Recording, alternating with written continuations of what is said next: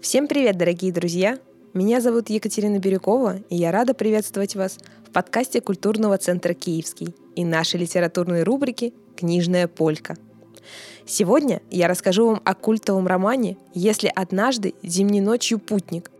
Он по праву считается вершиной позднего творчества Итала Кальвина. Десять вставных романов, составляющих оригинальную мозаику классического гипертекста, связаны между собой сквозными персонажами – читателя и читательницы, главных героев всей книги. Окончательный выход из которой двояк – непрерывность жизни и неизбежность смерти. Итала Кальвина, если однажды зимней ночью путник, удалось создать одну историю, состоящую из десяти других, не связанных между собой и при этом не пожертвовать целостностью всего романа – Тонкой нитью вплетается в сюжетную канву общий, ронящий и собирающий всех воедино мотив безмерной любви к литературе. Роман наполнен бесконечным множеством аллюзий на другие произведения мировой классики. Каждая глава только приоткрывает перед нами занавес новой истории.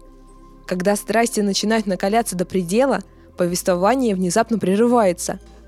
Чувство ужасной досады охватывает не только того, кто находится за пределами печатной страницы – но и героев. Они отчаянно и порой даже остервенело перемещаются по абсурдному миру Кальвина в поисках утраченных сюжетных развязок.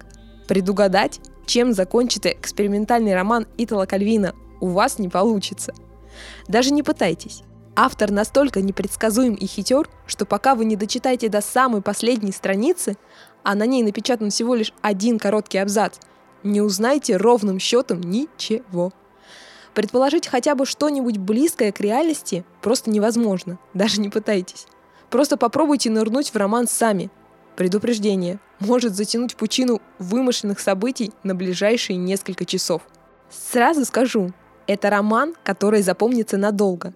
Со смыслом и отсылками большая литературная игра. Автор заставляет нас увидеть то, чего он не говорит показывает то, что он умышленно не рассказывает, заигрывает с нами, почти в самом начале говоря, что было бы хорошо написать роман, который состоял бы только из первых глав. Если однажды зимней ночью путник. Не просто роман и не просто 10 историй, хотя каждая со своим сюжетом. На самом деле, с одной стороны, эту книгу можно воспринимать действительно как сборник рассказов, и они вполне самодостаточные, мощные и интересные. Интересно находить общие черты у всех десяти историй. Любовные треугольники и квадраты, геометрия смыслов в геометричном пространстве. Ну вот, начитаешься и начинаешь заговариваться.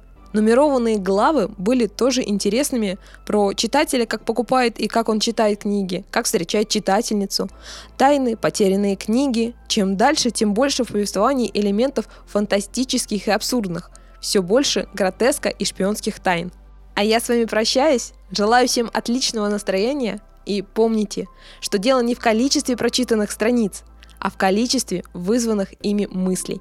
Пока-пока.